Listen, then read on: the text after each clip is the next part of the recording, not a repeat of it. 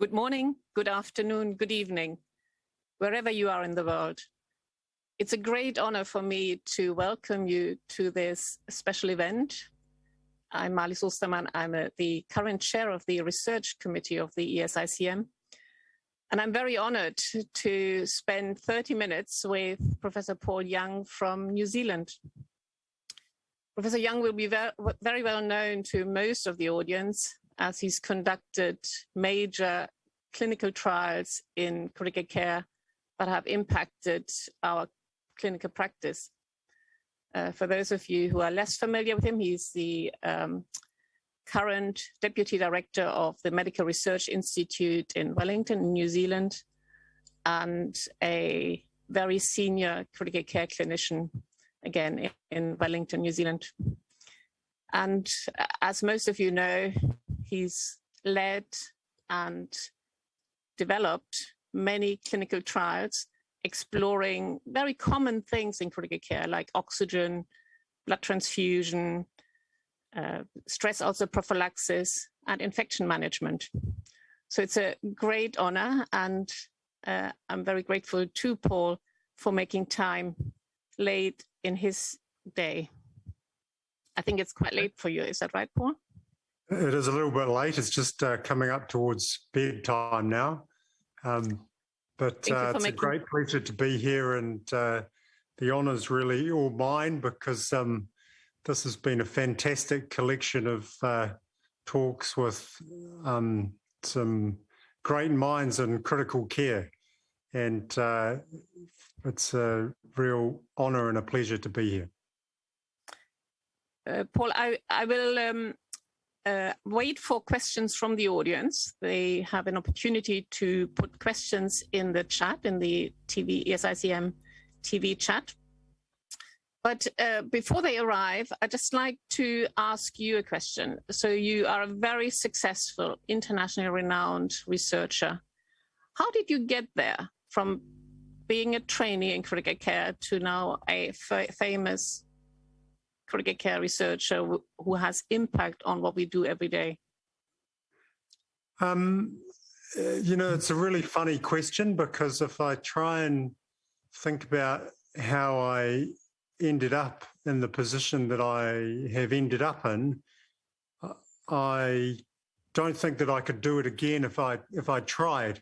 You know, I mean, I finished my training in intensive care medicine in 2010, and at that point, I um, I hadn't published a single paper um, in in a peer reviewed journal in intensive care medicine, and I, I sort of wanted to be a clinical researcher.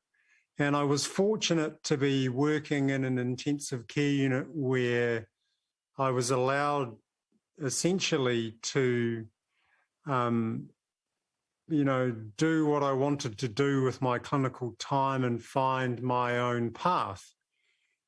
And so I, I sort of took the approach of um, really just pretending to know what I was doing until such point as I actually figured out what I was doing.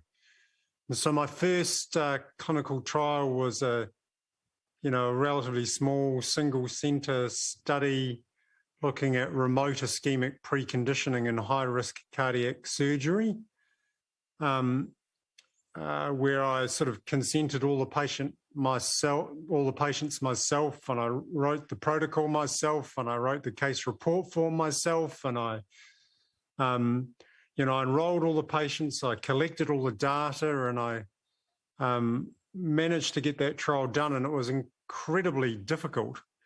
Um, and it took quite a bit of time, and it wasn't very good. Um, but I, I sort of recognized quite early on that if I was going to be successful in research, that it would be really important to align myself with people who were successful and people who um, were able to get funding from peak funding bodies. And so I basically looked at um, who in my hospital had got money from the Health Research Council of New Zealand, which is the peak uh, funding body in, in New Zealand that funds investigator initiated research. And there was one um, one person in my hospital who had uh, got uh, funding, and in fact, they got funding to um, conduct a randomized placebo controlled trial of paracetamol in patients with influenza. And so I thought, well, I mean, we could uh, do a study looking at paracetamol in patients who've got fever and infection in the intensive care unit. I mean, that seems like an important question. We give a lot of paracetamol out. And so um, I wrote a grant um, and uh, someone else agreed to have their name on it because I had no track record whatsoever. And uh, that person who was uh, Richard Beasley, who's the director of the Medical Research Institute of New Zealand, um, supported uh, me in the process of writing that grant, and it, and uh, it, it, the study got funded. And so then my second randomized controlled trial got published in the New England Journal of Medicine. Uh, that was the HEAT trial. And uh, that was really where it started. And, and from there, I, I formed closer bonds with uh, senior members of the Australian New Zealand um, Intensive Care Society Clinical Trials Group, including people like Rinaldo Bellomo and Simon Finfer and uh, John Myburgh and um, Jamie Cooper and Sandy Peake and and and many other people who've always um, been great collaborators, and so um, things have really just evolved naturally from from there. And and I feel like you know, the other thing that I've always tried to do is I've always tried to be a valuable collaborator. So I, I, I, I never want to be a passenger on anything. So if I, I receive, um, you know, a paper um, to provide feedback on, then I'll genuinely engage with it and I'll do my best to um, add value to it and and to try and make it better. And the same with with every study. You know, I do my best when I'm participating in my in my hospital and other people's trials to enrol as many patients as possible. Um, and I guess to be a collaborator that other people feel makes a worthwhile contribution. So that, that's my rather prolonged answer to your opening question.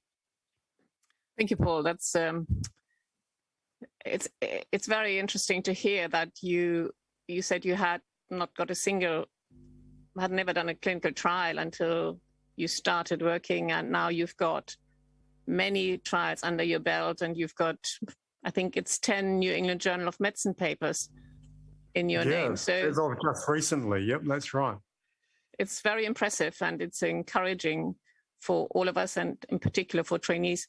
Can I get back to, you've already mentioned the HEAT trial, but I'd like to go back to the um, uh, PLUS trial, which has just been published. Uh, and it also has already generated some questions on the chat. So in the PLUS trial, you compared buffered solutions with saline, tried to answer an important question which has exercised a lot of us. And you showed no difference in mortality despite enrolling more than 55,000 patients, and you showed no difference in severe acute kidney injury. So the question from the chat is, what do you do in your own clinical practice now? Well, I mean, I think one important point to make is that um, I, I think you need to view the PLUS trial not in isolation, but in the context of all of the other trials that have been conducted. So there've been a number of really high quality trials evaluating um, balanced crystalloids and saline in patients who are critically ill in the intensive care unit. and um, the plus trial really is, I think, in many respects, the final piece of the puzzle in terms of large scale clinical trials in, in this space. If you look at every one of those trials, um, the point estimate with respect to mortality favours balanced crystalloids. Um, and if you add up all the deaths in the balanced crystalloid group in all of the large, high quality randomized controlled trials in this patient population that are of a with a low risk of bias, you end up with a 0.8% absolute difference in mortality between the two groups based on the point estimate.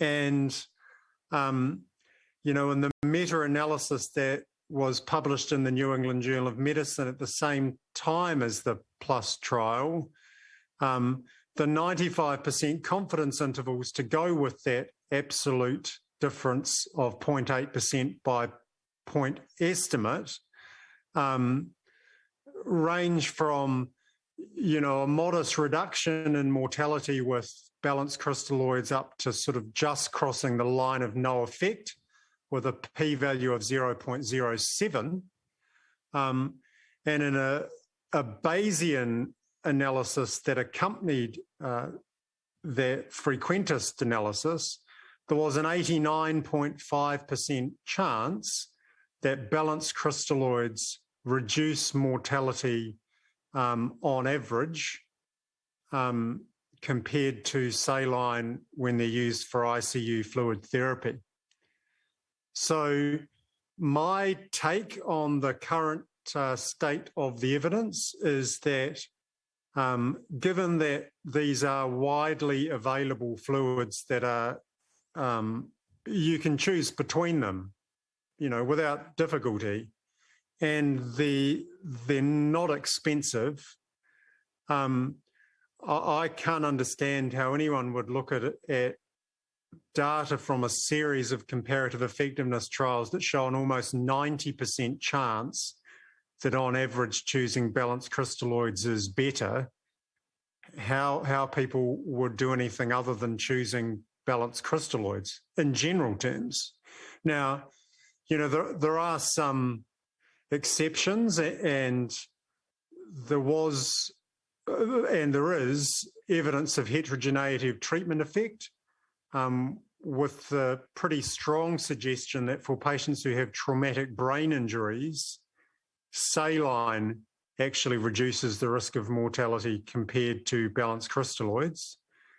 Um, and there is, I think, ongoing uncertainty about whether that risk with balanced crystalloids also extends to uh, patients who are at risk of cerebral edema who who have other acute brain pathologies, including things like patients who have hypoxic ischemic encephalopathy and patients who have subarachnoid hemorrhage and stroke. Um, but but my take on on on where we're at with uh, the balanced crystalloid story is that um, for most situations, the best choice based on the data that we have available to us is balanced crystalloids, and a 0.8% absolute mortality difference corresponds to a number needed to treat to save one life of 125. And so when you consider that millions of litres of crystalloid fluid therapy are given to patients all around the world um, in intensive care units, you know, every day, that's actually an effect on mortality that that's profoundly important for global public health. Thank you. Um, there's a question from the chat. Do you think we do this is the end of any further fluid trials? Have we answered the question?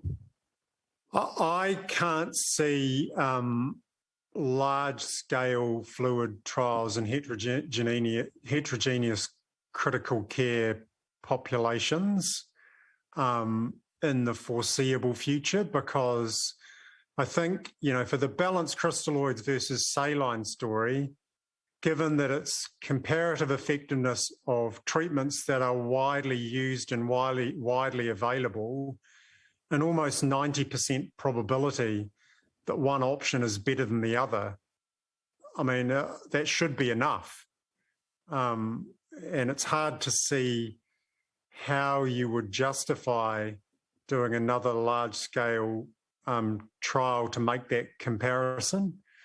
Now, you know, whether other other fluid questions emerge and whether there's need to answer specific questions in certain populations of patients um, or in different settings other than the intensive care unit setting, well, I, mean that that's possible, but I personally can't see um, another large scale trial in heterogeneous in a heterogeneous critical care population happening in the foreseeable future. Uh, that's clear. So, Paul, you, you, most of your trials focus on on practice, routine clinical practice, things we do regularly at the bedside. And you've done trials related to infection. You've already mentioned your heat trial. There's a question in the chat, and the question is Is procalcitonin still a useful tool to use antibiotics? So, do you use procalcitonin in your routine clinical practice as a guide? So, it's, it's not even a test that's available in my hospital. So, I can honestly say that in my entire intensive care career, I've never ordered a single procalcitonin. Would you like to have procalcitonin if you had the opportunity? Um, I I would have to say that I'm not really familiar enough with the literature in the area to give you an informed comment about that.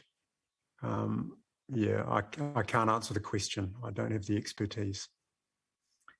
Um, I have another question here from the audience, and they relate. This question relates to this sometimes seen as a bit of a challenge between pragmatic trials and individualized therapy. So, on the one hand, we all aim to personalize our therapy to give individualized management, but we rely on trials like PLUS or or use um, your stress ulcer prophylaxis trials, where thousands of people were randomized to one or the other therapy. How do you bridge this dilemma?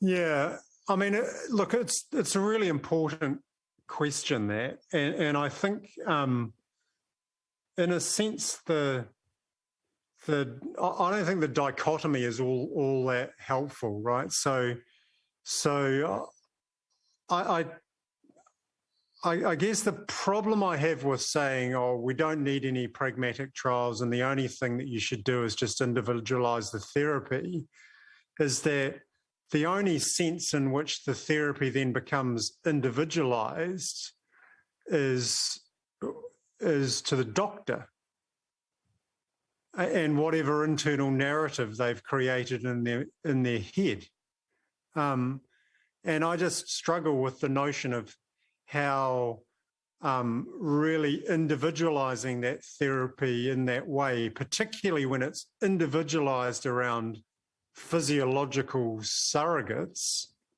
can be useful. Um, because actually, we know from, from you know, a range of different clinical situations that making the physiology better can make the patient in front of you look like they're better, but make them more likely to die.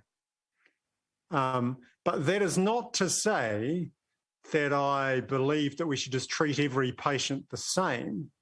In fact, I think that where we actually need to get to is a position of being able to explore heterogeneity of treatment effect in a meaningful way using trials um, that have randomized enough people to be able to meaningfully understand what happens, not just on average, but what happens um, to specific subsets of patients. And so, in relation to the fluid therapy space, and in particular the comparison of balanced crystalloids and saline, we have a really great collaboration of investigators who've conducted the large scale randomized controlled trials where we ha- now have data from over 35,000 patients who've been randomized to saline or Plasma-Lyte or balanced crystalloids. And we're in a position to conduct individual level patient data meta analysis to understand whether there are particular subgroups of patients where one therapy or the other is better. So, a lot has been said about the notion that all you need to do to decide which fluid to give is look at the chloride, right? So, in the individual patient uh, data meta analysis, we'll be able to look at the patients who have a low chloride, a normal chloride, and a high chloride, and we'll be able to establish whether or not actually the chloride level is a determinant of the response to therapy or not. Because it might be, um, but it also might not be. The same goes for things like the degree of uh, acidosis. And also, I think, you know, for the conditions that we've already talked about, uh, where um, the patients may be at risk of cerebral edema, understanding whether saline is actually the best choice is only going to come from uh, randomized data where we're in a position to um, draw strong causal inferences about the effect of therapies on outcomes.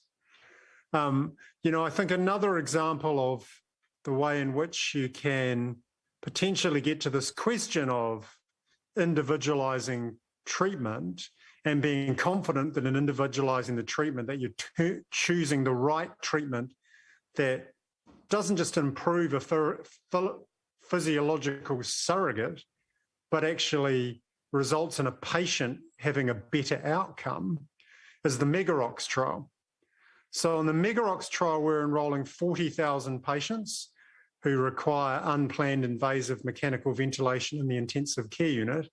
And within that trial, within that overarching 40,000 patient trial, we have a series of parallel nested um, trials in important subgroups, including patients with sepsis, where we hypothesize that liberal oxygen therapy is better, patients with um, hypoxic ischemic encephalopathy, where we hypothesize that conservative oxygen therapy is better, and patients with acute brain injuries, um, other than hypoxic ischemic encephalopathy, where we again hypothesize that more liberal use of oxygen is better.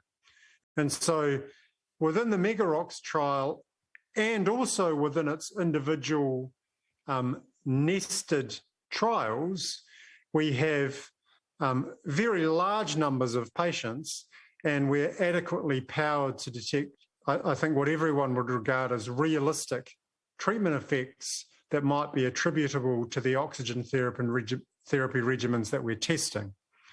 And so I guess my, my answer to the should the treatment be individualized or should we just give the same thing to everyone or you know should we individualize treatments or do pragmatic trials my answer is that we should do large scale pragmatic trials so that we can individualize treatment based on the effect that treatments have on patient important outcomes, not based on the effect that they have on physiological surrogate measures that might be misleading. Gosh, sounds fantastic and very um, novel and uh, clearly in line with your overall approach to research, i.e., finding new research methodologies.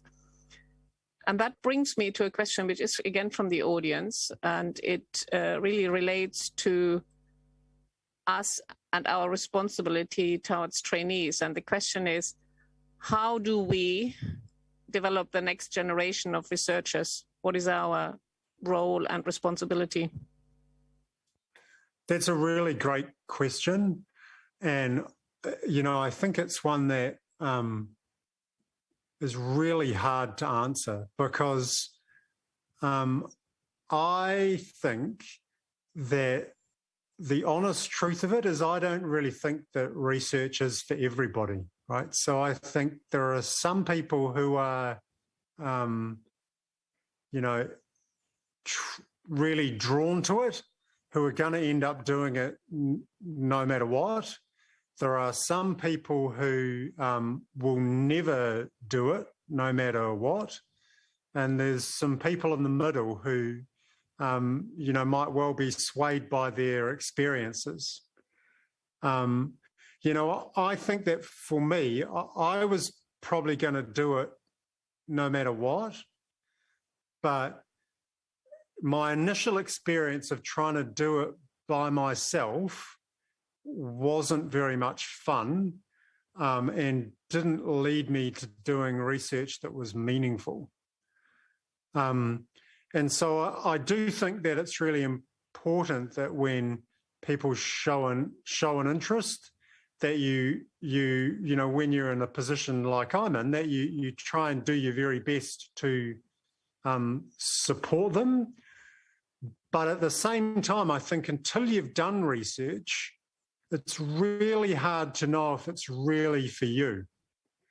Um, and in particular, I think actually a huge portion of being a successful researcher is writing. So if you if you don't really genuinely enjoy writing, then you'll find it really hard to um, to actually do clinical research and to be effective. On the other hand, if you if you can't help but do writing and you're drawn to it, then I think that you will um, be in a much stronger position um, to actually be able to make a career of it. Um, that brings me to my final question in the last uh, one and a half minutes. And the question is what should trainees do who would, if they are interested in a career in critical care research and ideally would like to run trials and have New England Journal of Medicine papers, what is there? What is your advice to the next generation of trainees? Well, I mean, I, do think there is a lot to be said for pretending to be it until you become it. So, you know, like, I guess what I mean by that is if you want to do clinical research, you should do it. Um, it, once you start doing it, then you're a researcher. Um, and and in the initial stages, that that does mean doing uh, a lot of stuff for yourself. But everything that you do, you learn and you get a bit better. The other thing that I think is really important is to um, align yourself with people who have had the kind of success that you would like to have. So, if your aspiration is to conduct clinical trials that get published in the New England Journal of Medicine, find someone who um, has done that and attach yourself to them so that you can learn from them. Um, now, everyone who's published a trial in the New England Journal of Medicine, right, they're not all going to be helpful for you. But there's a lot of people, I think, who are out there who are successful researchers who, you know, thrive on the opportunity to support new and upcoming people. Um, so I think the best strategy is to make yourself known. And if you find someone you don't make connection with them, um, and you know you still want to do it, then find someone else. Find someone who fits. Thank you, Paul. I'm afraid we've come to the end of this uh, session. I could go on forever. There are a few more questions, but I'm afraid I have to stop. I'm very grateful for the opportunity, and I'm sure the audience is very grateful for your listening to you and for your your very practical advice. And good luck with the Thank next trial.